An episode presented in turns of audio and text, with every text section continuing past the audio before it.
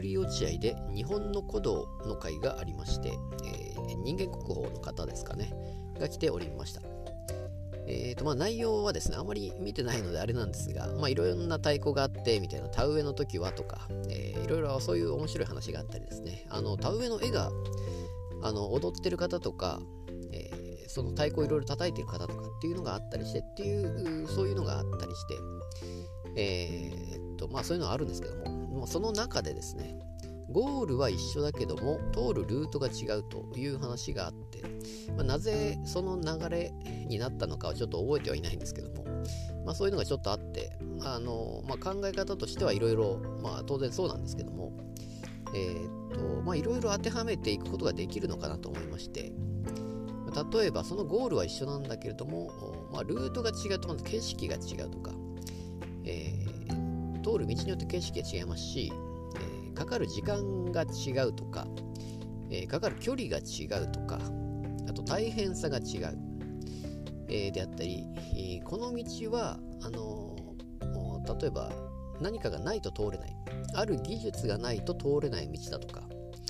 え、この道はある道具がないと通れない道だとか、とお金を払わないと通れない道だとかって多分いろんな道が多分あるんですよね。でそれによって多分見る景色も違うしそこを通るにはあなので、まあ、頑張って技術を習得したりとかっていうことがあるかもしれないですしそこを通ることによって技術が習得されるかもしれないですし、えー、まあ、いろんなことが考えられるなと思ってですね、まあ、いろいろ当てはめることができるなと。なので、最短距離を行くのがいいのかどうかとか、うん、例えばコスパをそこで重視してルートを決めるのかとか、まあ、タイパ、タイムパフォーマンス的にどうなのかとか、いう話で、それの基準によって道を決めて、え、しまうと、まあ、そういう人もいるんでしょうけども、まあ、いろんな景色が見れなくなってしまうのではないかっていうことですよね、おそらく。なので、えー、その通るルートっていうのをどうやって選定するのかっていうのは、それ人それぞれなんですけども、うん、まあ、この考え方っていうのはいろいろ応用できたりして今後考えていって深掘りしていくところとやると面白いのかなとちょっと思いまして、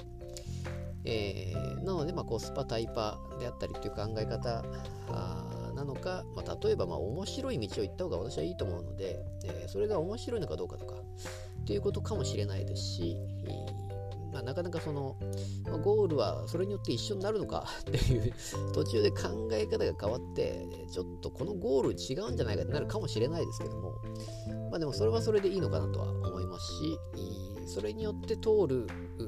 ルートを決めた意味があるのかもしれないですよね。ゴールが違うじゃんってなるかもしれないですし、で行ってみてゴールの先がもしかしたらその先があるかもしれないです。バラモス倒したらその奥に、バラモスの後何でしたっけ、えー、まあ、そういうのがあったりするわけですよね。えー、なので、えー、この考え方、ゴールは一緒だけども通るルートが違うっていうのはいろいろ考えて深掘りしていった方がいいのかなとちょっと思いました。